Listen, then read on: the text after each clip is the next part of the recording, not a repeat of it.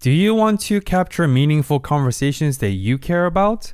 Spotify for Podcasters allows you to make a podcast super effortlessly, distribute it automatically everywhere, completely free, and even earn money doing it. Did I say free while making money? What happened to capitalism? Use your phone or computer, hit press record, upload, and start creating today. You can also monetize your podcast super effortlessly through features like ads and subscriptions through the platform. If you have been following the Discover More journey, you know that I've been using Spotify for Podcasters since 2020.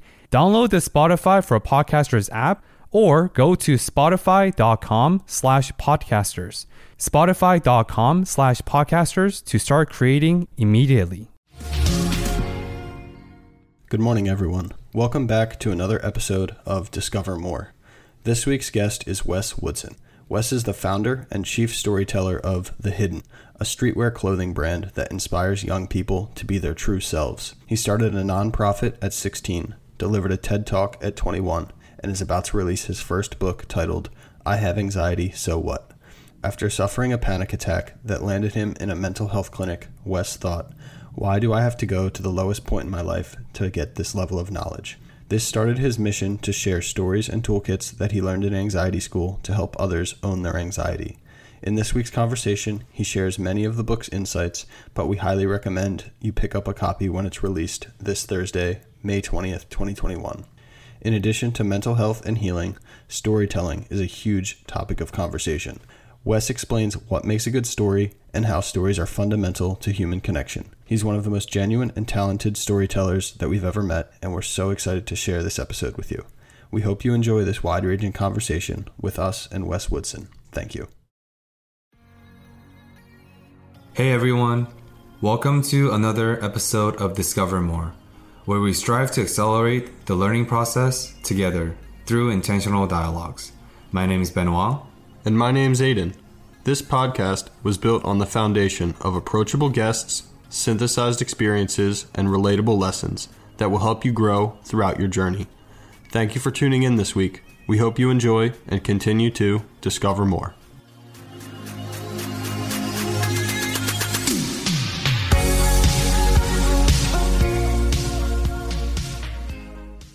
Wes, welcome to the show.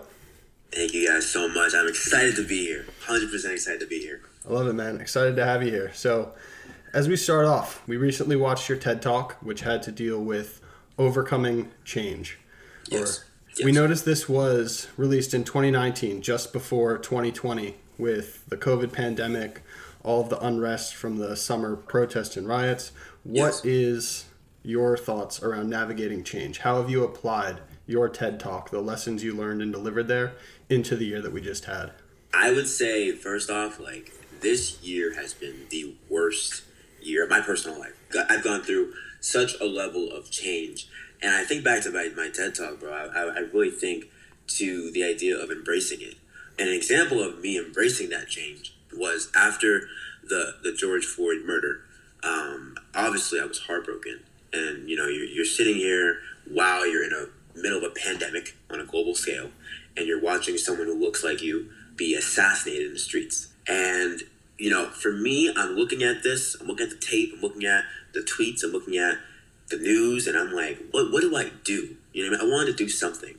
And what I did was, instead of just sitting here and kind of being depressed, don't get me wrong, I was sad as hell. I was angry, I was frustrated, but I wanted to embrace what happened and use it as fuel to take some level of action. What I did was, I kind of organized a team, and what we did was we built the world's first centralized database on educating people who have no idea what systemic racism is, and we called it the guidebook. We basically found resources that you can watch, read, or listen to, and it's still live today. If you go on thehiddenproject.com, I forgot to mention all this, but, yeah, it was like a project that, like literally after, like two weeks after the riot started, I wanted to do something. All these friends texting me saying, Wes, like, what can we do? It was my non-black friends who were asking me this.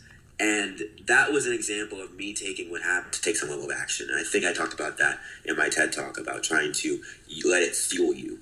Really embracing it and using it as fuel to take some level of action. Um, and that's kind of been my motto for all of 2020 is to use what's happening around me as fuel and not letting it hinder me. Kind of looking for not necessarily benefits, but looking for the motivation in whatever that Yes. thing is. This summer specifically, I kind of had to dive deep into my own racial tendencies, racial Yes. biases, Yes. um, which is uncomfortable, you know, especially as a white male raised in suburban Philadelphia. I was born with a lot of privileges that I guess I Yeah. didn't think about a whole ton. It's almost Right. the idea of implicit bias, you know, like Yes. sometimes things that are just a side of the coin that you haven't looked at necessarily. And I think that was a really big thing for me just to kind of work through, look through, and I think the point that you beautifully illustrate is that it's not enough to educate Yeah. or educate ourselves. That's almost like the first step, right? But ultimately bridging into action, which I think Yes. is huge. What are some Yeah. of the other big ideas that you talked about in this guidebook? Big ideas, you know, that were shared or things that came up there. Yeah, yeah. So what, what the principle of the guidebook was, it was supposed to basically be a centralized database that you of resources that you could read, watch, or listen to, um, and that was on the educational side. But like you said, on the action side, what we also did was we curated a list of nonprofits you could donate to in order to actually, you know, put your money where your mouth is. Because I think what you saw a lot of is what, what I call performative activism. You know, people were able to acknowledge that what is going on outside was terrible, but they weren't really doing anything. They were posting black squares. I posted a black, square myself. You know what I mean? But I knew if I wanted to actually see a level of change, you can't. It can't just stop at posting a black square. You know what I mean? Um, and I had many friends reach out like, where can I donate to? So that was kind of, it was kind of like that thing they teach us in business school. Is kind of like if there's a problem out there, if the market's telling you there's a problem, be a solution. You know what I mean? And I, I, that's what the guidebook was. I wanted to guide people, give them a way how to actually take action against systemic racism by putting their money where their mouth is. Um, and that's kind of where the whole idea went from. I think what people have to collectively understand is there is a difference between reflections and action. Yes. Right, because the ability to reflect upon monstrosity and tragedy of George Floyd's murder and Yes. Breonna Taylor, the names goes Yes. on. The ability to be able to reflect upon that is merely the first step.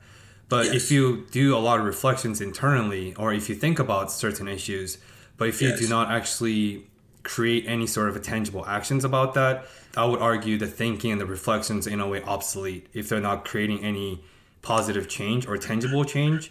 So I do want to affirm that with you that your ability you. to facilitate and to initiate such projects through providing resources and providing tangible avenues for people to donate their time, money. Yeah. I think that's amazing. And Thank I think it's very clear since the way you answered our first question is you're very intentional. And Yeah. you knew there was a event that's way bigger than your stories, way bigger than who you are that's happening. Right. So you wanted Right. to make something about it. And that also talks Yeah. about your ability to reflect. And you. so your ability to adapt to unexpected situa- situations, your ability to be intentional about un- unexpected situations are very Yeah. clear through your answering.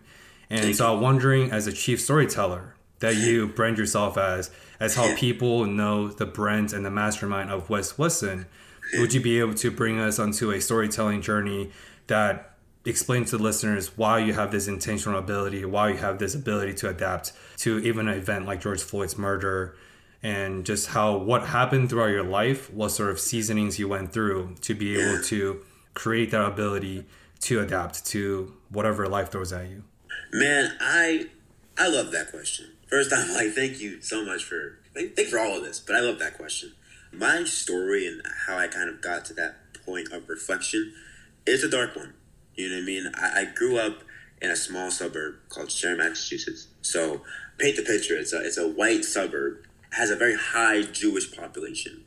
And my parents, my mom is West Indian, my dad is from down south, and they had the ambition of moving their kids out of kind of the urban area of Boston. So they wanted to actually provide a better life for their kids. So they thought Sharon would be the best place for that.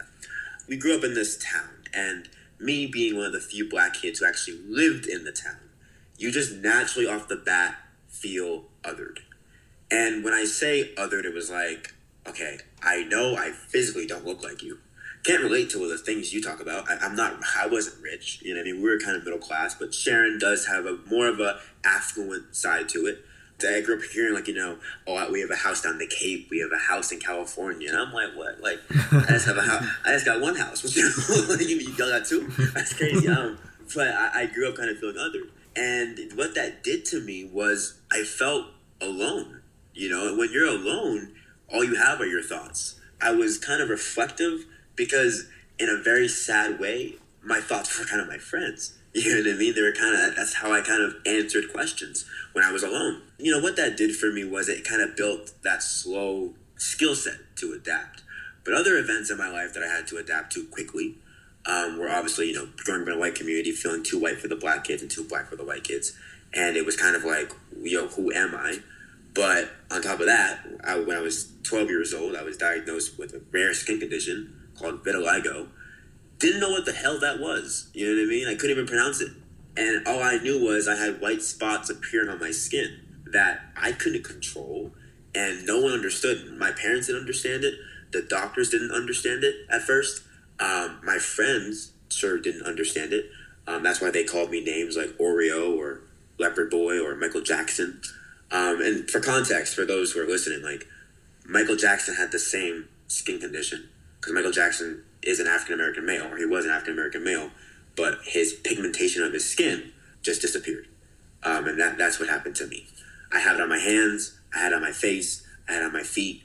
So when you have a situation where at a young age, you have this thing you can't explain, medical professionals can't explain, what how do you even adapt? Like how do you even adapt? And I just kind of got this innate kind of feeling to roll with the punches. We, we would test ointments we would we went to a, a, dermatologist who said we could perform a procedure where we take skin from your butt and put on your hand. Help? what, what, what, No, I don't do all that. Um, you know, it's like I had all these things, and I went into this thing where I, I would sit in a tanning booth twice a week to get like intense sunlight on my skin. That didn't really work. So I'm trying all these things, rolling with the punches, and I'm reflecting on my West, like you can't control this, but you can control how you respond to this. I learned that at a very, very young age um, because I knew that the kids would continue to call me names no matter what because I would always hide my hands in my pocket. But sooner or later, they're going to see my hands, they're going to see my face, they're going to see my, my feet, you know what I mean? They're going to see my knees, where the spots were at the time. They're going to call me names. But I have to learn how to respond to that. How am I going to do that? Am I going to, you know, cry or am I going to, am I going to kind of fight back? That was kind of the option I realized. But on top of all this other things, you know, my parents went through a very brutal divorce when I was 12 years old as well. And I have two older siblings, so I'm, I'm the youngest of three. And my two older siblings were, they were in college at that point. So I was alone in a house where the police regularly came to my house to break up fights between my parents. And it was hard watching all that. So again, you feel alone. You feel alone and you just have to answer to yourself, like, how are you going to respond? You know what I mean? you can't control what your parents are doing, but you can control what you're gonna do. That I guess thesis statement, I guess you can say, or that this phrase of like you can't control what others do, you can only control what you do. That's what kind of has been my motivating force uh, to navigate change and embrace it. Really well said, man. And I think for me, the idea is solitude. When you were alone as a child, as well as alone in high school, because I think as a culture, I'm certainly speaking from my own experience as well we like yeah. to jam pack our schedules, go around, always have something to do, almost in fear of that solitude. So from your story, it's clear that you embrace that solitude, similar to you, how you're embracing the change. But around the idea of solitude, what comes up for you? Like, do you think that's an important part in everyone's journey? Something that should be more leaned into? Just, yeah. I'd love to hear your thoughts around solitude. Yeah, of course. I personally think, you know, I grew up in a Christian household. I'm very religious and spiritual now. I've gotten closer to my spirituality uh, as of recent, based on last year alone. But one thing that was always taught to me as a kid was you can't love others until you love yourself. To, in order to love yourself, you have to spend time with yourself. So that's why solitude is so, such an important thing. I'll never forget, like, I was telling friends, like, one time in a conversation, like, you ever take yourself on a date? And my friends looked at me so funny. Like, they're like, what do you mean? I'm like, yeah, I used to go to the movies by myself. I used to go to dinner by myself. Like I, I did the whole thing.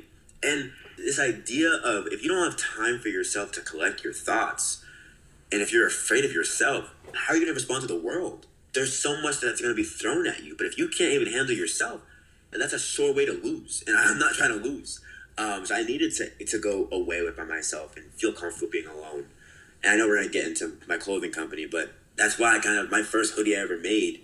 It literally said in a very kind of Yoda like phrase. It said, "Be not afraid to stand alone. Like, be not afraid to be by yourself, because that's what you need to do. If you cannot be by yourself, you won't be able to give the love to other people that, that they, they deserve. Honestly, so um, solitude is very important. Very important. I don't think people do it enough because they're afraid to be by themselves.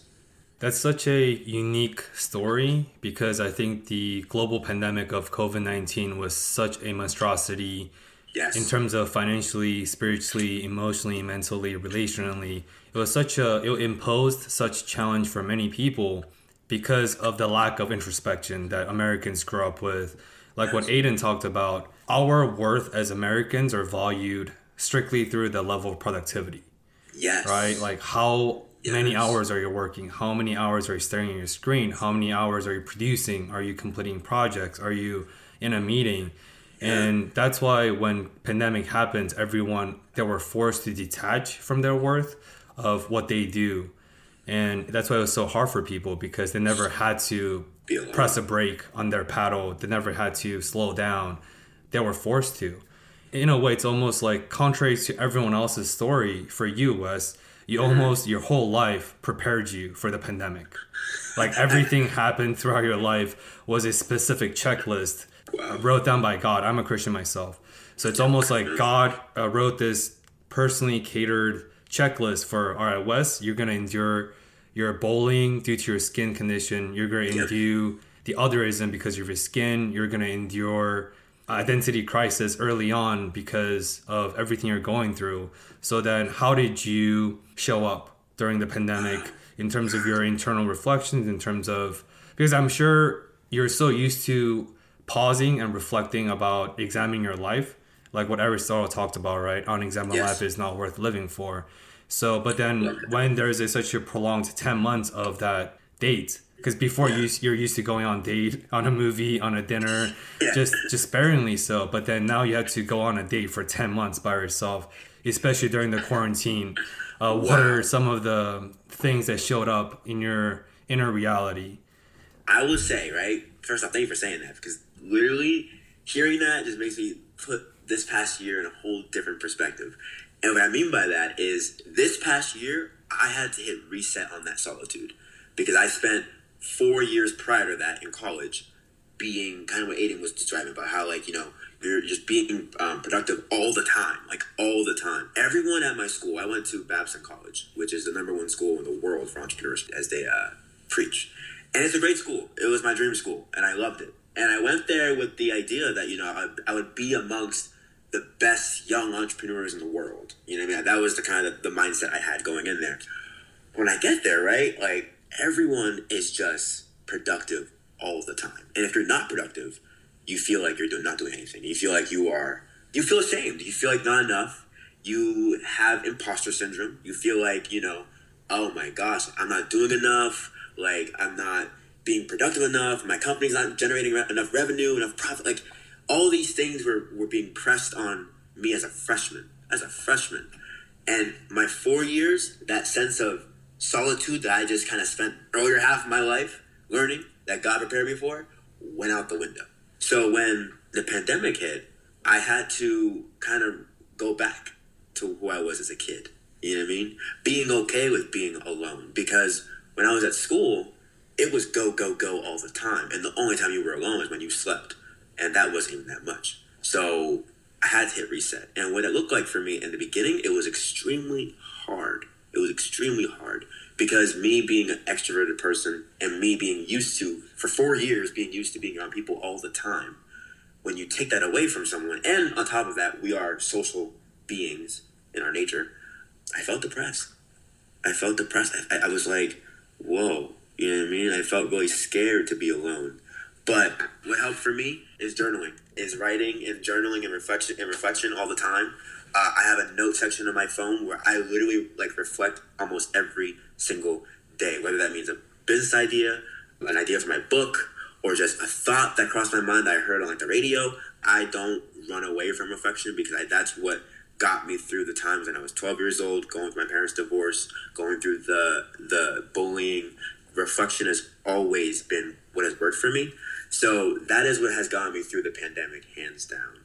Is kind of getting back in touch with my reflective side because my four years in college it was go go go all of the time. So I appreciate you saying that. I really do. I really do say thank you for saying that. You know, God has prepared. But I think I strayed away from that.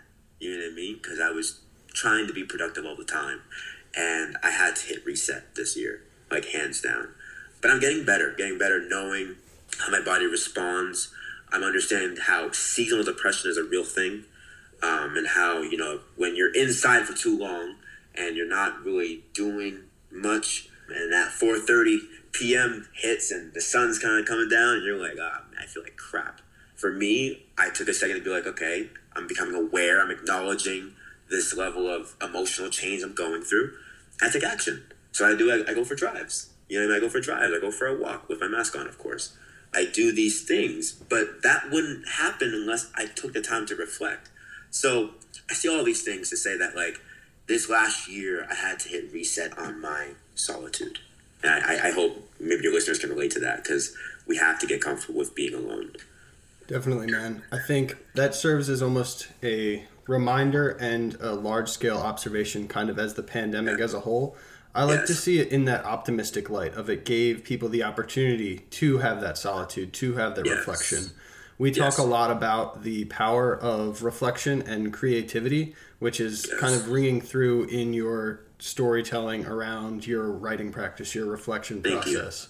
You. Speaking from myself, my journaling practice has really helped with the voice in your head. You know, just that ongoing narrative of like things always talking. You know, I think always, especially for creative and productive driven people there's always like that ongoing narrative and i personally find writing those things down just even if you're just throwing them on a paper it helps process through that and i think that really ties in your passion and interest in mental health. Has just i was wondering if you could talk about that ongoing narrative the voice in your head and how that plays into your personal journey.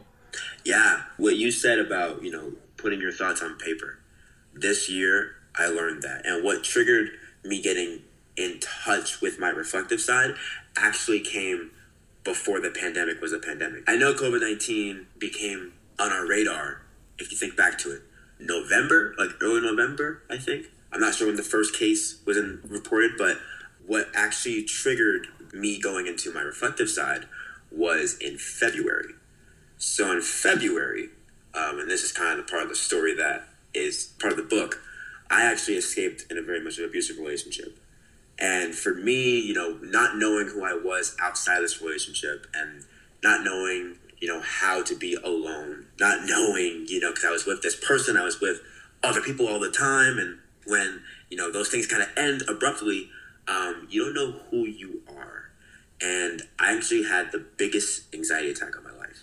This voice in your head, I had all these things like in my mind, like, oh my gosh, like, what people are going to think about you now that you're broken up with this girl like what are you gonna do? How can you go back to school? Because the way we broke up was very very traumatic and dramatic and i just did not know what to do.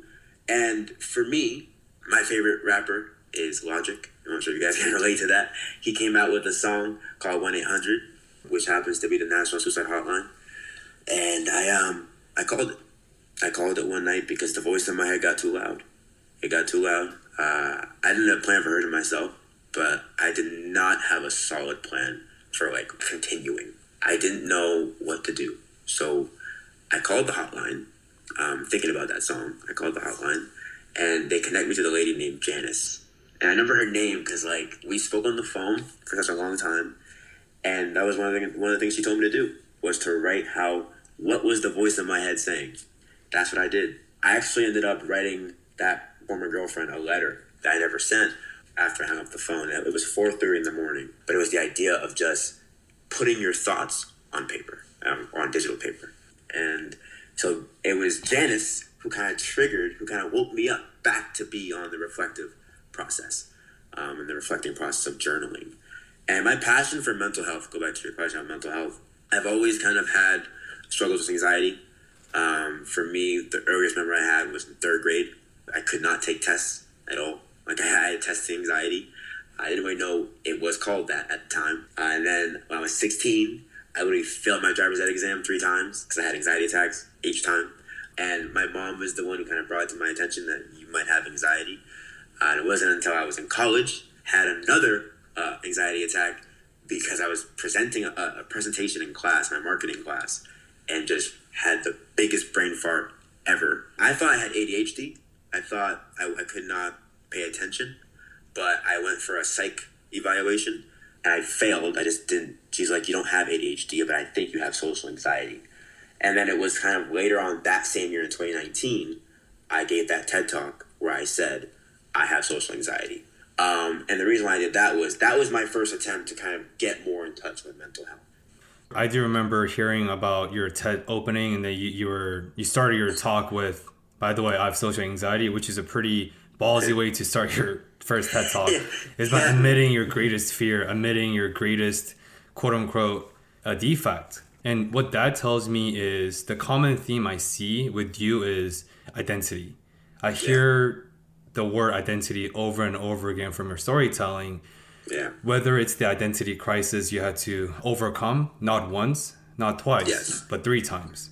Yes. And with the most recent identity crisis you experienced with your girlfriend, right? Because Yes. when you're in that relationship, when you're spending a prolonged amount of time with each other, in a dangerous way, if it happens, you almost lose your part of identity, and your You identity with her identity becomes morphed into one, and you almost become a deluxe buy one get one free package. I love that. you yeah, know, it's true. which is a very unhealthy way. So, and because you had to combat your identity of social anxiety during your first TED talk, and you had to combat your identity crisis of this person who is too white for the black kids and too black for the white kids.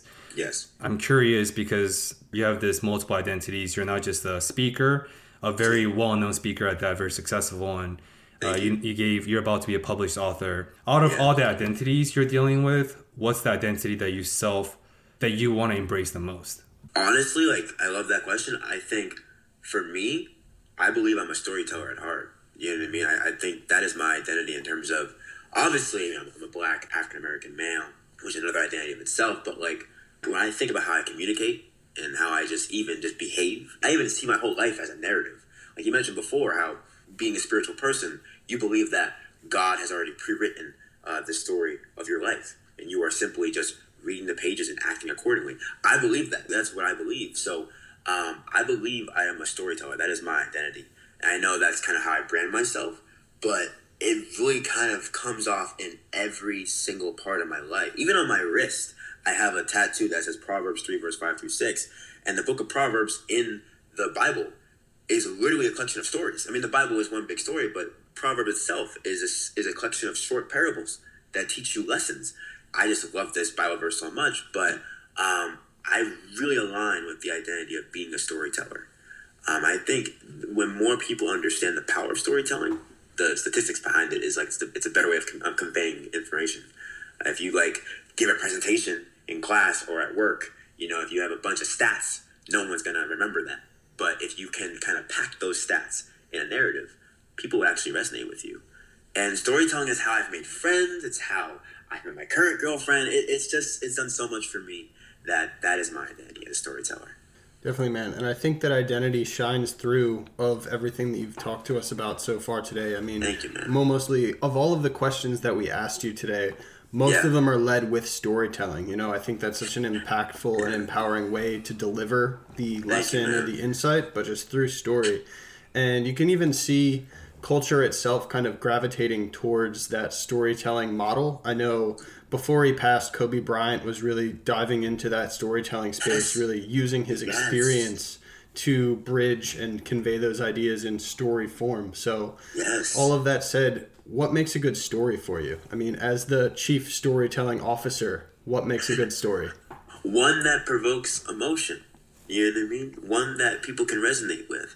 And you're only able to achieve that by being vulnerable. So, I mean, essentially, a good story is one that is vulnerable and authentic and not just crafted up. So, I mean, let's go back to the TED Talk, too. Yeah, I did come out there and said I have social, I admitted my biggest fear. Because up until that point, I had never told a single person, I didn't tell anyone. I didn't tell my friends. I only told my girlfriend and my mom. Only two people who knew about it. But literally, I go up there and I just say, I have social anxiety. You know what I mean? I, I knock down that wall. Storytelling is so powerful because it gives you that ability to knock down that wall and establish connections. So I personally think a good story is one that provokes emotion and that is extremely vulnerable and authentic. Because if not, then no one's gonna really listen to you. I think back to the favorite movie you ever watched. I think it is one that provokes some level of emotion in you, something that you're able to relate to. And I think that's that's what works for me. You know what I mean? And that's how I make friends, and that's how I make connections like this. You know what I mean? Definitely, man. We always talk through that. Is that I mean, it's a Brene Brown idea, but vulnerability Yes. is strength, and Yes. courage is a necessary part of vulnerability. You know, and I think the power of it is that we all have those things in common, but a lot of Yeah. times don't talk about those mental health, whether it be mental health, whether it be physical challenges, or just even how we're going through with relationships, but really talking about our struggles and talking about the things that we're battling creates that bridge of connection. You know, I think we all have so much more in common than we initially always think. You know, everyone's fighting a battle that no one knows nothing about is the phrase that I always come back to. That's a snap. So we used to, we used to snap a lot. we agree. That's a snap, bro. The the uh, golf the golf clap. Love it, love it. No, but I totally agree. We don't know what the other person is going through, and also that's kind of what led me to really embark on this mission of sharing my story, because I know how I come across. Let, let, I mean, let's let's connect for a second. Storytelling and identity, because I know my identity as a as a black male who is quote unquote well spoken. I come across as being put together, like well put together. But the best analogy that I use is kind of like a swan. Like you look at a swan, yeah, on the surface it looks beautiful as like it looks like glorious, magnificent, like it's pretty. But if you look underwater, his legs are going crazy. They're flapping like nuts. That's how I thought about myself. Like, okay, I, I can I can sound okay, I can look okay, but underwater, I'm flapping my feet like crazy. You know what I mean? That voice in my head's loud as hell, and I'm having panic attacks twice a week. And I had a friend of mine ask me. He was like, "Wes, like you have a girlfriend, you have the business, you have you go to a great school. How do you have it all put together?" And I was like, "Bro, I don't. I don't." And I wanted to just kind of pull back the curtain. You know what I mean? And and just be vulnerable. I was tired of hiding and pretending I was okay because I wasn't. That's uh that's amazing. The power of storytelling is so evident throughout the culture as well. I guess trifecta of barrier breakers for the back letter terms, which is music, sports, and food. I mm. view them have the trifecta of penetrating and pierce through most barriers, whether your skin tone, your zip code, your socioeconomic status. Yep. Doesn't matter who you are. Most people find that oneness and connectivity through the trifecta of music, food, or sports. And Right. out of that trifecta, I think music and food are about storytelling. I think sports is more about the competitiveness, the the violence, the aggression that draws people in. Most often than not, there's also Right. golf, like very gracious sports as well. Right. But in particular to food and music, people gravitate towards them because they're they're storyteller. Because there's a lot of storytelling instilled through food and music. Right. And I love Logic. Logic is also one of my favorite rappers, and I love that 1800 put him on the map as a mainstream. Before he was up and coming with he, he also the RattPack. He's very well known. A lot of mixtapes, but it's, it's the first multi-platinum record that got him on the map, which is 1800. Yeah, exactly. My favorite lyric quote from him of all time is he had a song very early on, and he mm-hmm. said, I forgot the song name, but he the line goes, "How can sky be the limit when there's footprint on the moon?" And that it's crazy. Like that guy's a wizard with words. Wow. And quotes like that stays with you because every artist uses music as their platform to storytell their Yes. journeys, their relationship, their past, the grow ups, the the come ups, the journey. And that's why it's so powerful. That's why people love music because people can often see themselves through the reflection of the songs, or people see the power of storytelling. And uh, food is the same thing, right? The chefs. Use different ingredients, harmonic relationship between acidity, sweetness, you know, sugar, carbs, whatever. It's also storytelling. You're storytelling about the ingredients, about the quality of food. And so, with all that being said, I'm sure Yeah. not just at the TED talk that you gave, but you intentionally use storytelling as a bridge to connect with the different people. And because you embrace vulnerability so much, there has to be a lot of people who came up to you after the show or after hearing your talk, and they also share about their vulnerable pieces. And I'm wondering what are some of the impactful storytelling moments that happened throughout your public speaking career that stay with you? Yeah, off the bat, when you mentioned that, I think about after the talk was done on that day in April. Blind man who was in the audience, he comes up to me, and he's a he's a white he's a white dude, but he has like a Caribbean accent. But he he was saying that you know hearing my story and hearing me take ownership of anxiety itself, he told me he wanted to reframe the way that he felt about his blindness, and that was just crazy to me. You know what I mean? That was nuts. That someone just first off, someone felt compelled to walk up to me and just like you know share that, you know, be vulnerable with me. When you experience that level of vulnerability and a new connection, it does something to you in your heart. I think we're social, like I said, we're social creatures. We need to feel that connection, and that connection of just sharing vulnerability is huge for me. Another impactful moment that comes up for me is when I started opening up my about my mental health journey and about my suicidal ideation and how I kind of overcame that. I actually had uh, many of my former classmates in high school. I went to an all boys Catholic high school. Mental health, sexuality, um, that doesn't, we don't talk about that. you know what I mean? Never mind in a Catholic place, but as men, we don't talk about that. We don't talk about our feelings. So I've had people t- tell me, to, like literally DM me on Instagram saying, I am two years clean from my opioid addiction. And I have literally kind of overcame my own suicidal ideations. Um, they explained to me they, how they have had failed attempts on their own, and these are men. These are these are these are boys, like young men. That we're talking about, not female. I think it's very, not I don't want to say common, but we kind of hear more females talking about this, and they're more in touch with their feelings. But if if we do it, it's like we're weak. That shouldn't be. That's not right. You know what I mean? Men have feelings too. So I definitely am taken aback by when you are vulnerable with someone else it would drive them to be vulnerable with you. And another, I guess, uh, on a positive way about being vulnerable with storytelling, that's how I picked up my current girlfriend now. you know what I mean? And how it happened was my, my best friend, he moved into a new apartment, him and his girlfriend, and he invited me over because his girlfriend was going to invite her girlfriends over. And, you know, who wants to hang out with their girlfriend's girlfriend? So he, he was like, let's go to my house. So I go over his house, and I guess it was a small get together of like five people. You know what I mean? And there's a girl that walks in and she's like, you know, on the kitchen table, and I see she has a big tattoo on her wrist. And me just being so like captivated by everything, I look at this tattoo and I'm like, what's that? So I go over. I'm like, what is the story behind that tattoo? I want to know. And she tells me this whole story about how uh, her grandfather who passed away uh, told her this whole, you know, used to tell her this kind of bedtime story of the tattoo. For context, is a is a tattoo of a boot. I should have mentioned that too. It's a boot and has laces all that go around her, her forearm.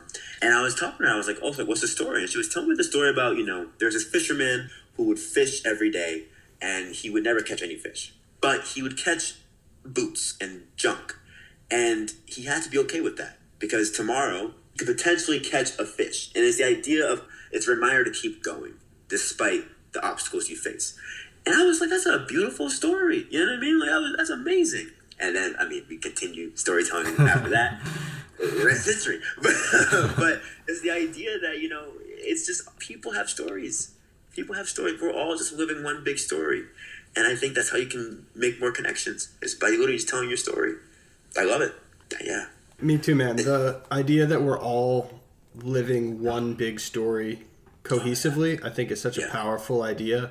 And the story you told around you and your girlfriend speaks elegantly to the power of curiosity. And that's something that we think about all the time when it comes to the yes. podcast. And when I'm going through my mental health journey, uh, I've definitely gone through a lot of anxious tendencies, still do battle them pretty much day yeah. in and day out. But yeah. curiosity is almost the bridge that allows me to move through them because yes. there's always something more to discover. There's always something more to connect. Is really like a backbone for it a lot. I yes. think leaning into those curiosities often allows for connection to happen, right? If you hadn't yes. asked her that question, you would have not known the boot story. You would have not had the girlfriend that you have now.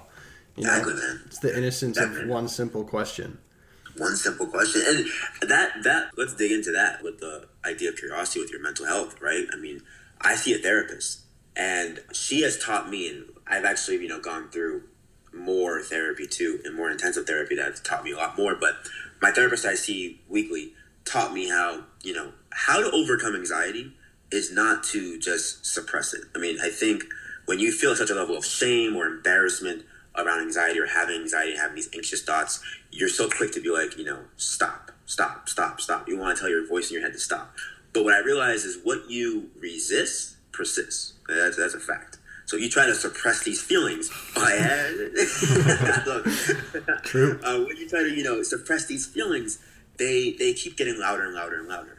But what she kind of told me was to be curious about these feelings, try to unpack them, and that's kind of what is the backbone thesis of the of the book is how to overcome your anxiety is not by you know stopping the worry because you can't live a life that is worry free. I'm sorry, that doesn't exist. like there are going to be worries, there's going to be obstacles in your life, um, and it's not about being worry free, but more so fearless of worry. What that kind of meant in the book, what I try to argue is how you how you go overcome your anxiety is by acknowledging that you're worried, right, and trying to be curious enough to understand why you're worried in the first place. Because then that, that goes on a whole different path of self exploration, reflection, um, and you get to learn more about yourself but the idea of not being curious about your feelings, it's such a detriment to you. I mean, it's, it's, it's harmful to you. You know what I mean?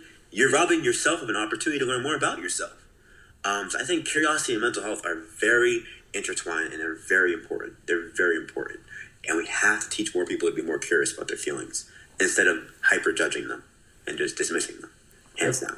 Definitely, man. I can't agree more. A saying yeah. that I always come back to is you got to feel it to heal it which is so simple, but like you gotta sit in it a lot. I mean, you know, I went through a breakup last September, and as much as I wanted to, Sorry you know, that, yeah, it's all good. I mean, it had to be done at the end of the day, but I think as much as I wanted to dive back into other coping strategies like booze or dating apps or just packing my schedule like we talked about earlier, I really forced myself to sit in it, feel in it, journal around it, explore all of those interconnectedness. Yes. But I think that almost seems like the ethos of what you're talking about in the book is really facing those ideas head on, not pretending yeah. they don't exist. So I was wondering if you could walk us through a little bit about the mission and purpose. Obviously, it's very aligned around mental health, sharing your yes. personal story, but when and why did it occur to you to write a book about it? I think it's one thing to share your stories with friends and yeah. family, but it's another yeah. one to write a book about things that are, you know, very intimate, very vulnerable.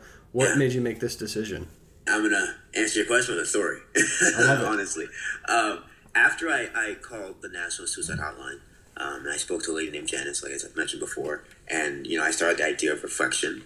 I wanted to get more help, so I made the call for myself to basically hospitalize myself. So I went to the hospital.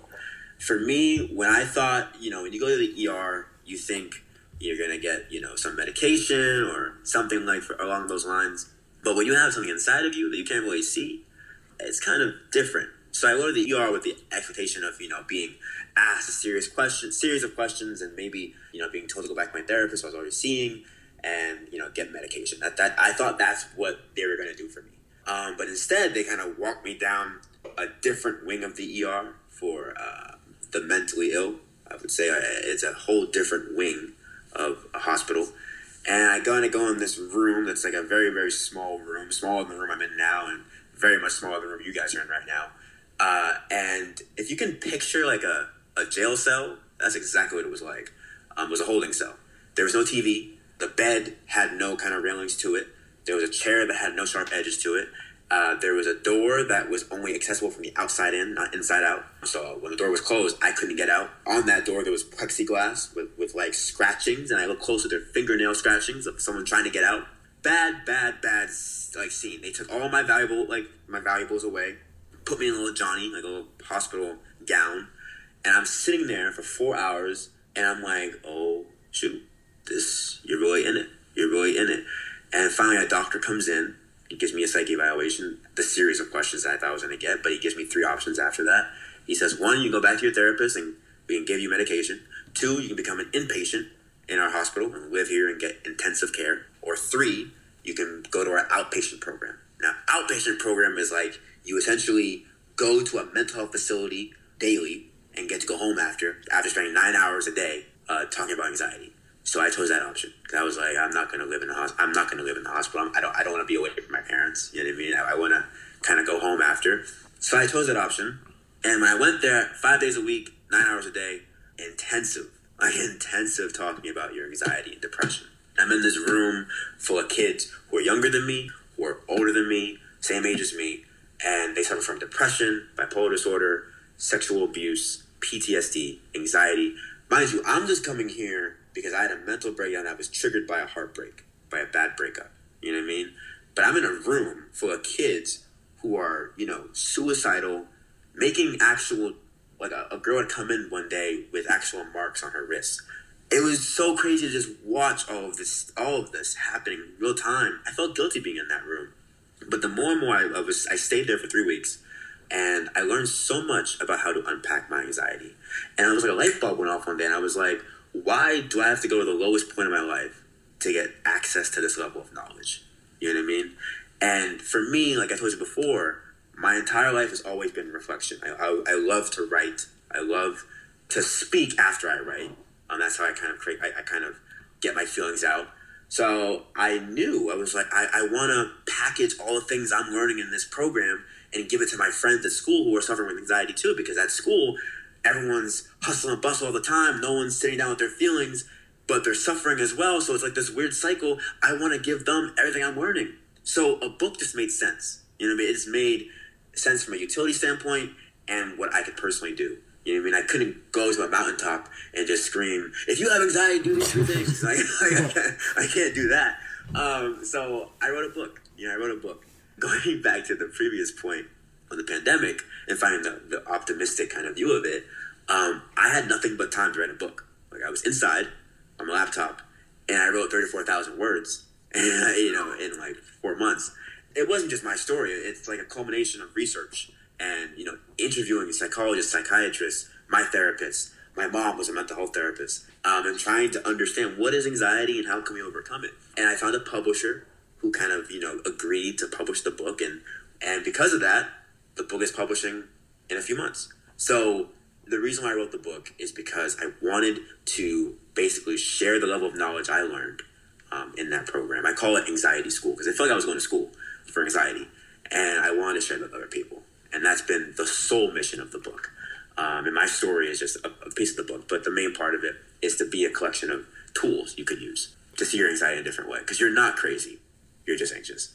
I love it, man. That's really powerful. We, yeah. you know, first off, congrats on writing a book at such a young age. I know it's no easy feat, as hard as writing one Instagram caption or blog post may be. Putting that times 300 a large publication isn't an easy feat, yeah. so definitely acknowledge you for that. And I guess on the side of your book, we want to encourage our listeners to go out and get a copy, of course. But I was wondering Please if do. you could share a little bit about the high takeaways of big lessons. You mentioned you try and explain what anxiety is and how we can yes. overcome it. Yes. I was wondering if you could dip your feet in the water a little bit of how to overcome it, some of the big tools, big ideas that you learned from your experience in anxiety school. So I, I also want to add disclaimer, I guess you can say, is like the book mm-hmm. is not meant to be a substitution for mental health or mental therapy or medication. I fully acknowledge that those things do work for, for most people. Um, I just I wanted to share information that could uh, help with that as well. Mm-hmm. So it's not it's not a replacement; it's an addition. that's how I, that's how I see it. So with that being said, to really delve into it, all the advice is going to sound so rudimentary or self-explanatory, but people don't even don't even think about this because people don't even, they don't even realize the importance, for instance, of a support system. You know what I mean? And what I describe it in the book is like a basketball team. I grew up playing basketball like much of my early part of my childhood. I always kind of loved the game. It was like my escape. But when you think about a basketball team, right, you have your players, you have your coach, and you have your playbook. That is essentially a system in itself. And your objective is to win the game, win more games than the other, team. So how do you how do you defeat your anxiety? How do you win the game? Well, you have a team. So my team consists of my therapist, who's my coach, my teammates, who are my friends, who I talk to about my anxiety openly, my playbook is my set of coping mechanisms that I have in my in my back pocket. So in uh, anxiety school, they said, "What's in your toolkit?" For me, that is going for long drives, like I mentioned before. You know, getting out of the house, trying to do things, trying to be active. Music, Logic. we were mentioning Logic before. I love Logic. Um, the idea of you know not trying to sit with your thoughts, but actually trying to experience and feel the pain, or feel feel what's making you anxious, and trying to unpack it.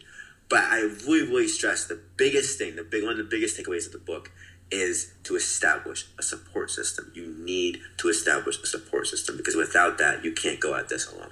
That's one thing I really, I really delve into. But I also get into how to, the importance of therapy. You know what I mean? You really, really need to kind of be okay with, with going to a therapist. I know there's a, a large stigma around therapy, but I think it's really, really important and it's really integral if you want to progress in your mental health journey, in my personal opinion. Go full circle into what we talked about during the earlier half of this conversation is the power of curiosity. Yes. Right, whether you're going on dates with a girl, with a guy, whether you're going on dates by yourself, mm-hmm. without that curiosity, that connections will never be formed. And as we always know, what a single factor dictates how well the date goes. It's usually Yeah. the curiosity as the bridge. So Yes. you can contextualize about who you are and exchange that. And the same thing, I think the same principle applies here is unless you genuinely believe you have absolute total control over your anxiety, you Yes. would like to urge the listeners to uphold and to embrace that curiosity by learning for more collective avenues for how other people deal with anxiety. And I think the thesis and the most important purpose of this book, in my opinion, is to show people simply you're not alone. You're not alone. Right. It's a narrative, it's a truth, it's a story that many people experience. And by seeing an author like yourself, seeing like a speaker like yourself who consolidates not just your experience, but the collective experience from your part of life, it's for people to peer into that, okay, I thought this anxiety, this boogeyman, this monster is a unique demon to myself. But now people can see, wait a minute, even a person like Wes, who have a lot of experience with anxiety, mental health, Yeah. still Yeah. perpetually experience that. So Yeah, yeah. I think it, it, it's like I mean I, I refer to it in the book like playing Marco Polo with your feelings. You know, I mean? like, like trying to actually explore it, you know, trying to you know be genuinely curious about it. But also the first chapter of the book, I try to dispel the idea that you're abnormal or crazy for these for these feelings. That is one thing that I hated so much that led to internal level of shame and embarrassment was being told stop overthinking, uh, you're, stop worrying all the time. You're sensitive. You're crazy. I, I've been told these things. just tough it try to out. Just don't think yeah, about tough it. it out, tough it out. Because I think as a male and as a black male, like as a person of color, let's start there first off. As a person of color, the mental health stigma is amplified because for us as black folks, when we when we feel sad or when we feel depressed, you know, or some level of feeling, we go to Jesus or we go to sleep. We don't. We don't there, there- there's no. There's, there's. There's no. There's no therapy. There's no medication. There's no. no- There's no talking about it. You, if you go to your parents, I'm not saying my parents, but I have friends of mine who are of color and saying, you know, I can't tell my mom I'm depressed because she'll just say sleep it off. You know what I mean? Like you, it's not a thing. So I wanted to normalize the feeling. How I actually do that is I explain that anxiety is our protection mechanism that we were designed with since our early caveman days. You know what I mean? It's how we perceive and how we react to dangerous situations. Um, and most people don't even think like that. They just think, I'm guilty of having these feelings. I'm disgusting. I'm crazy. I'm stupid. I'm, these are all things that we tell ourselves.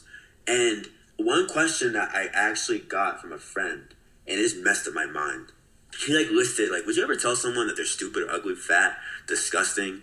Uh, what what else? Not good enough, just crazy. Would you ever tell someone that to their face? Nah, I would never. So why do you tell it to yourself? Well, damn, I. I was just like, well, damn, you know what I mean? Like that, it really, it really stuck with me because we do. I think uh, I was saying in the book how in our heads we have. I mean, for me, I, I feel like I have like this court in my head that I'm, I'm the prosecutor, jury, and judge, and every feeling that I have is automatically guilty, and I don't, I don't even try to unpack it at all. I just say, nope, you're guilty. I hate you. Go to jail. That's it. I try to suppress it, but like you have to, you have to have some level of curiosity around it um, to explore more of it because if you don't, you're robbing yourself such a huge, huge opportunity to learn more about yourself. I stand by that 100%. 100%. Definitely. I think one of the phrases or sayings that I'm really thinking through is being a witness of that voice or being a witness of Yes. those thoughts that are going on. Yes. That's really explored in the book The Untethered Soul by Michael Singer that I've wholeheartedly that. enjoyed. Yes. Um, and I think it kind of speaks to that whole internal narrative that we're all saying. And another, I guess, beautiful portion of writing, because this is something we explored in our last topic of like the healing element of it. Yes. Um, our guest shared with us that just as much as the world needs art, we need art to kind of process those things, you know, as a yes. processing tool, which I mean, could you speak to the process of writing a book about anxiety? Like, I'd really like to kind of dig in a little bit on those four months where you wrote, what did you say, 30, 40,000 words. Yeah, yeah. How did that change your view of both your own life and just the mental health condition and culture throughout America? In, in this podcast, could, we- could we could we curse? Yeah. Uh, okay, I didn't, I didn't know that. Uh, I was scared shitless. I was scared shitless. You know what I mean? Because it was like I was now not only. I mean, I, I was basically taking the reflections that I had on my phone and in my journals, and I was putting on this paper that I'm going to basically share with everyone else. You know what I mean? And I was really scared because like I was like, wow, like I really feel these things. You know what I mean? I really, really feel like these things, and and the more I kind of interviewed a psych- psychologist, a psychiatrist, I, I understood how normal anxiety actually is, and a big part of it where it becomes excessive and uh, detrimental to, to us who we are as people is our own judgment of our feelings. You know what I mean? And how we kind of judged it. But going back to the four months where I wrote the book, the process of it all was kind of very much how I describe it. It was kind of how I was feeling at the time, mixed with being driven with a mission. And the mission was to share what I learned in anxiety school with everyone else. And in my mind, I just kept replaying those sessions of being in there for literally nine hours a day, for five days a week, being in those rooms with those kids, seeing that girl with bandages on her wrists. I was like, no, I, I, this book has to be published. You know what I mean? And I'll admit, like in the beginning of it, like I really, really honed on what happened to me and like the big panic attack, and you know, I talk about the story at length of how you know the abusive relationship and the police getting involved and having a police officer kind of like put his hand on me and say, "You are in an abusive relationship. You need to get out." Like just messes my mind and on different levels, and I started to let that part of me go because these four months have allowed me to actually heal from what happened to me. So this book has definitely been cathartic in that sense of like, you know, working through the worries and the demons, I guess you can say, that I've had myself. And it's kind of come full circle because I realized that I went from being a year ago thinking I was crazy to now feeling I'm just anxious. And those four months, uh, and, and the book is still being worked on like right now. I'm, I, I don't want to, you know, discount that. The book is still being finalized and edited and are going through revisions as we speak. But those four months have offered me such a level of ability to just release my feelings onto the page and learn more about the monster, I guess you can say, um, that I, I've suffered with or been haunted by. And I just want to share that with everyone else.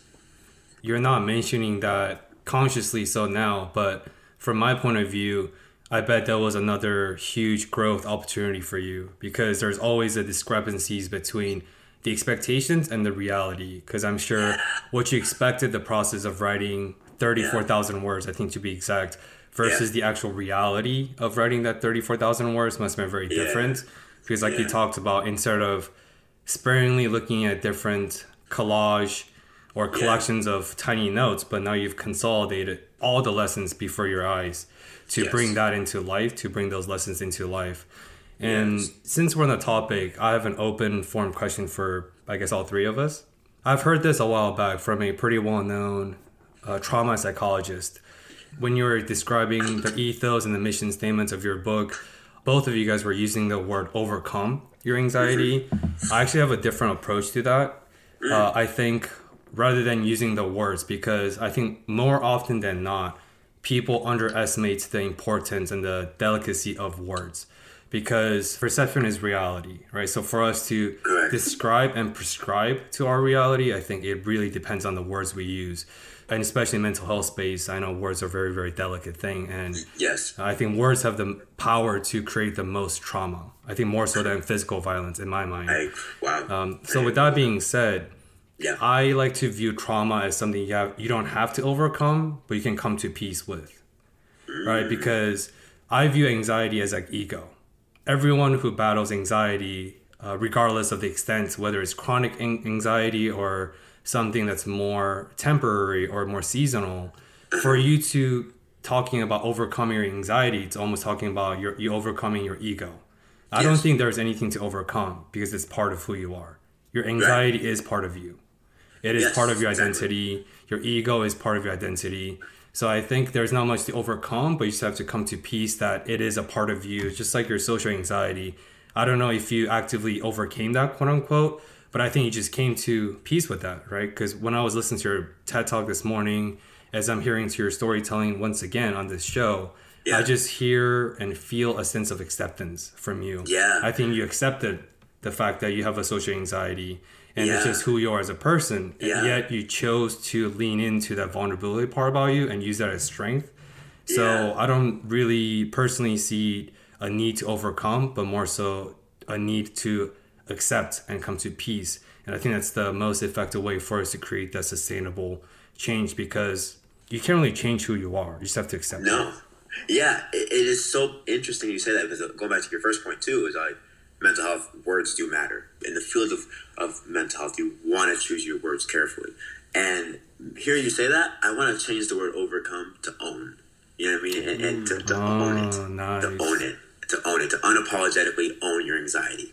Um, because I think, like you said, I, I agree with you about the idea of ego because for me, I thought my ego was shattered um, after I kind of got out of that abusive relationship. And after I put the pieces back together, I realized you're right.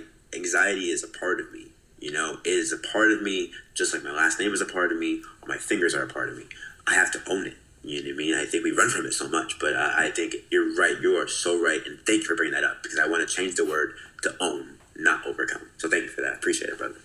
I love it, man. And I think the idea that you just introduced of own, I think, is massive, both in terms of mental health struggles and just life in general. This past or two years ago, I worked with a coach, and he introduced me to one idea that completely transformed the way I see every Okay. part of my life. And it's the idea that I am solely responsible for every result in my life, good or bad right and there's it's so easy to blame external sources on our circumstances or what's happening in our life but Yeah.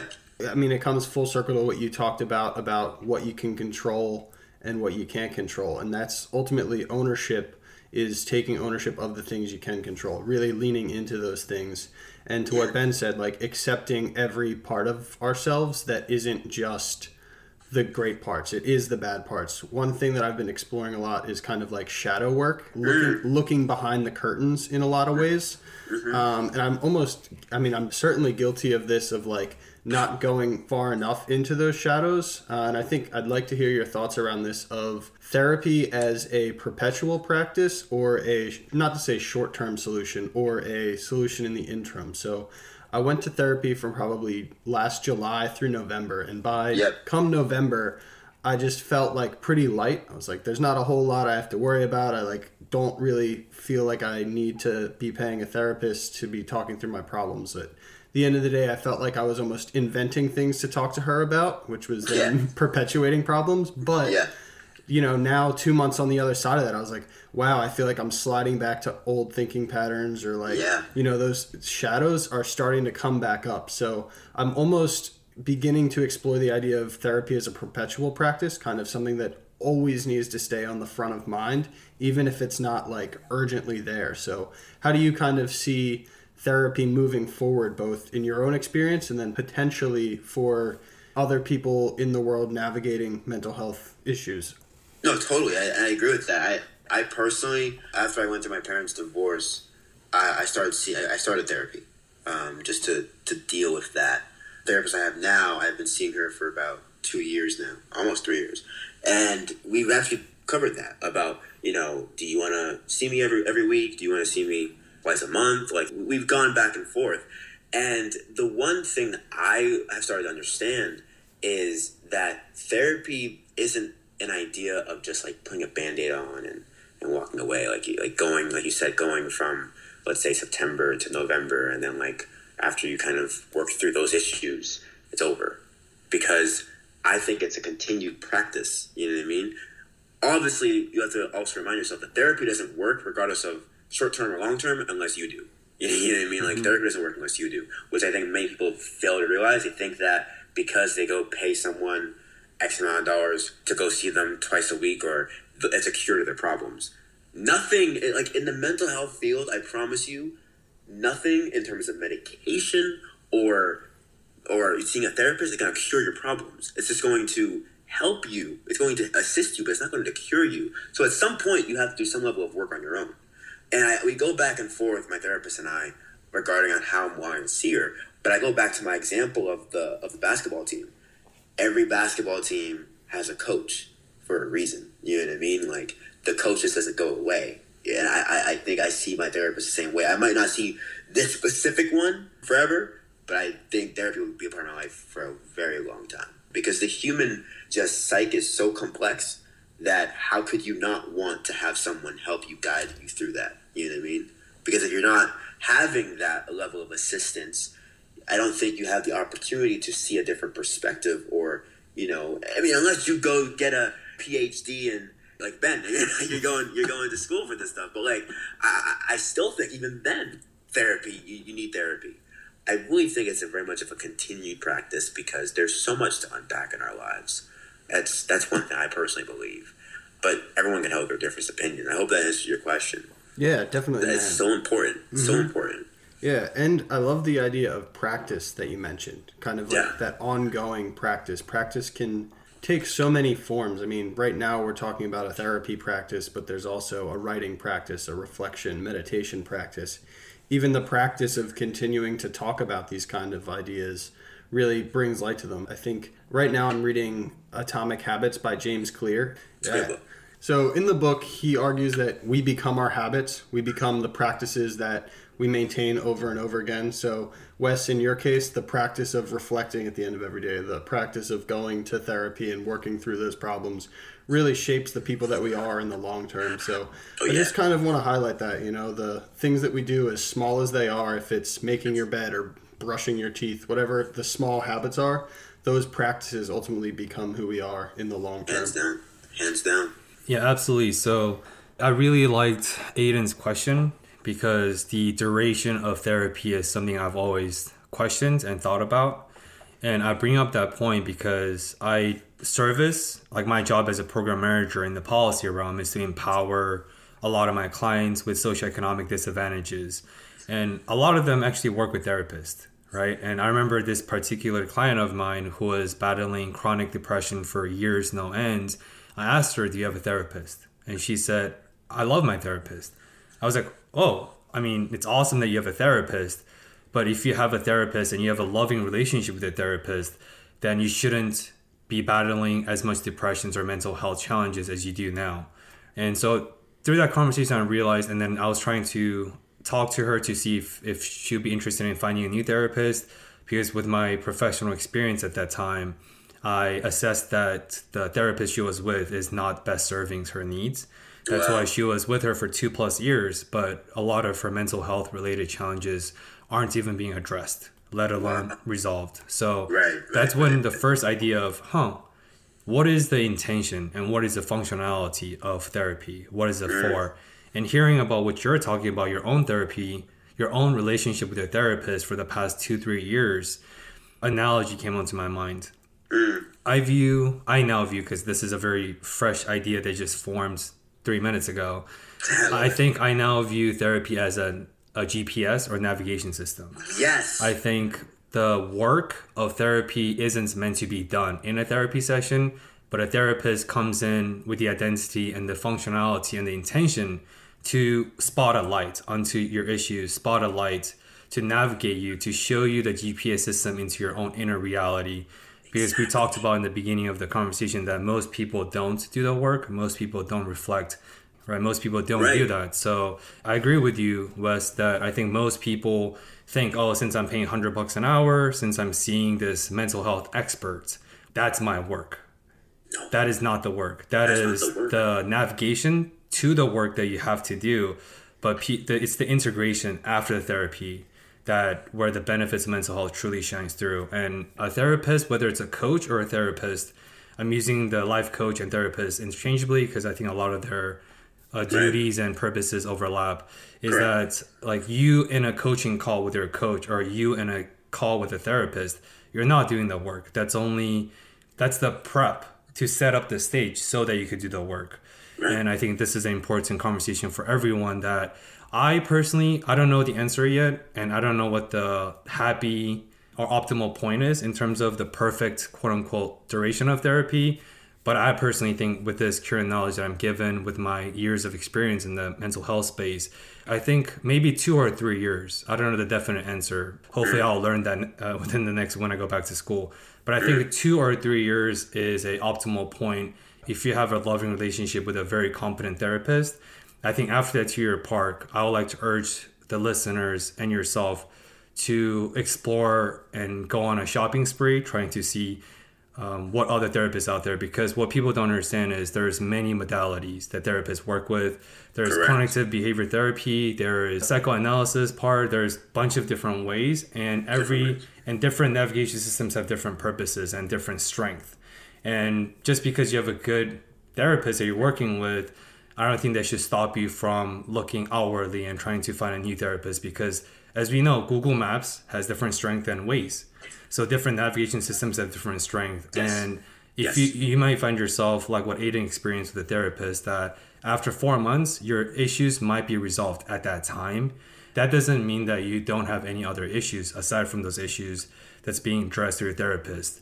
So and i think trying out different navigation systems, trying out different gps systems might serve some benefits and like i said i don't know if two or three years is the answer, but I think there has to be a diminishing return point with any therapist, doesn't matter how competent they are.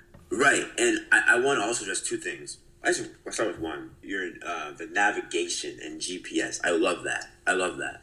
If I take that that example and that comparison further, right? In my car right now, my GPS, the voice is a, a British man. I think it's, it's, it's sophisticated as hell. Oh, that's dope. Like, I, I have a man that says turn right, and I, I love that. it's dope. But like the voice i- is different. You can choose from different voices. I think even like on Waze, the app itself, you can choose from like Shaq uh, telling you where to go or something like that. Or like Morgan Freeman telling you where to go. I love that analogy, and it's so so important. And the reason why I say it is because no matter what the voice is, it's gonna get you to the destination. You know, I mean? it's gonna tell you where to go. But you're right. Like to be honest, I'm getting a little sick and tired of British man, so I might want to. I might want to go find someone else. That leads to my next point of the two to three year gap. I think I agree with that too. The reason why I actually didn't make that change, my therapist actually moved. Um, she moved to Arizona.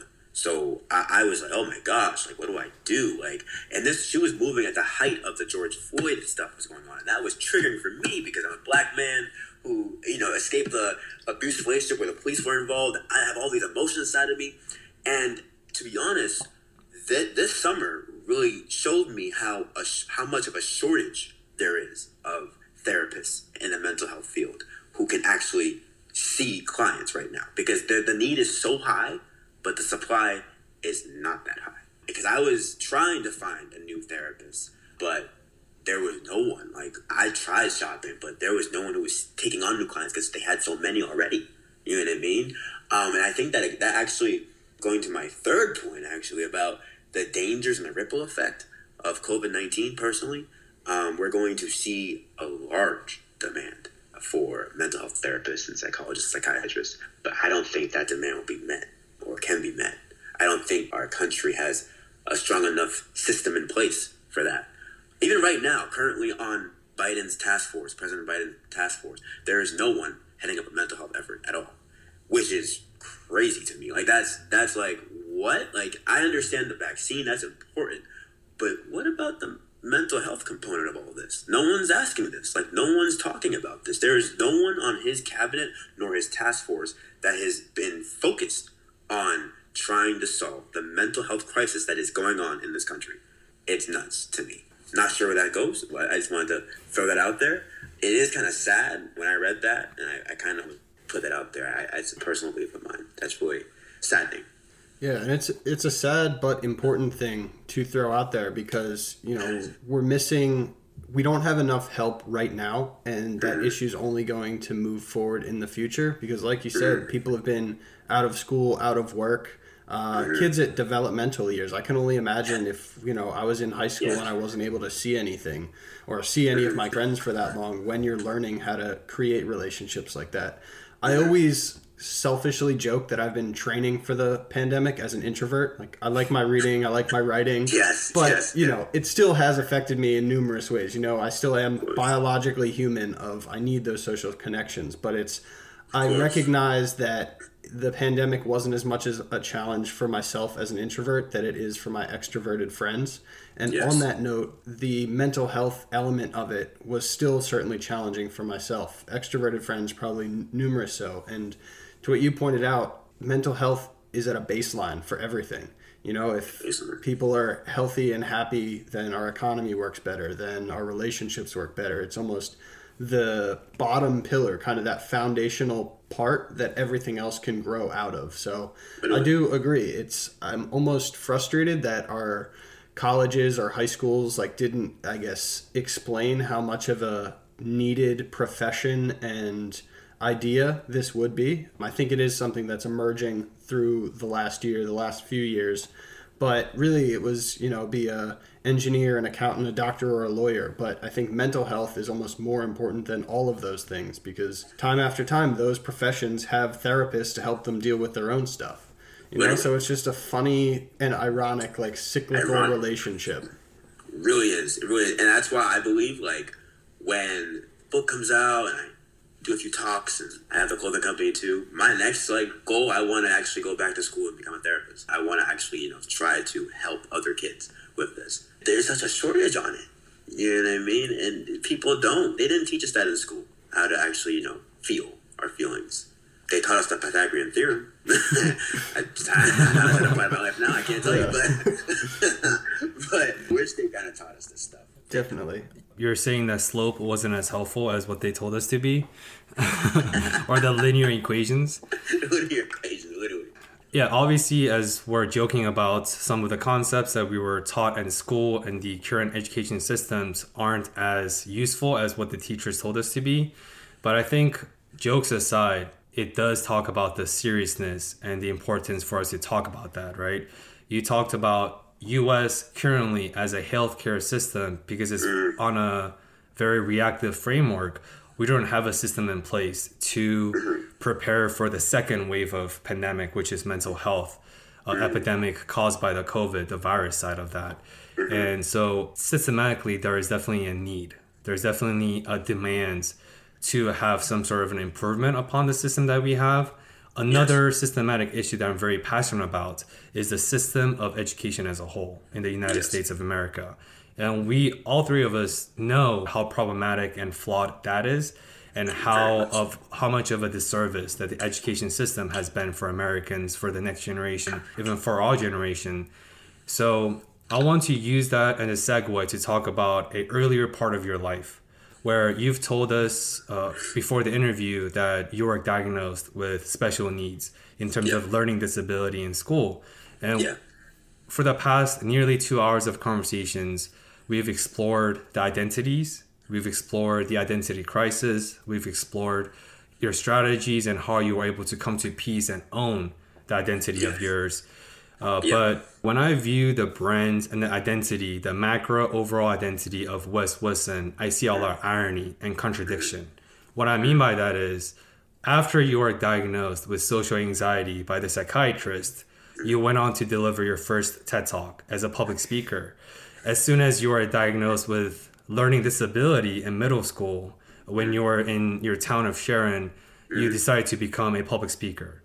And not just any public speaker, but a at one point ranked as the top speaker at the time in Massachusetts, and at a point of your uh, speaking career, you were considered as a top 10 public speaker in the nation. Yeah. So you were able to carry on and achieve things that almost weren't meant for you. Like these paths that you've tackled on, it's almost like God's like, wait a minute, Wes, you have a social anxiety. You probably shouldn't think about a career as a public speaker. Uh, Wes, you have a learning disability. You probably shouldn't become an author, but you were able to own that and come to peace with those. Um, so I'd love to talk about your experiences and your feedback on the other side.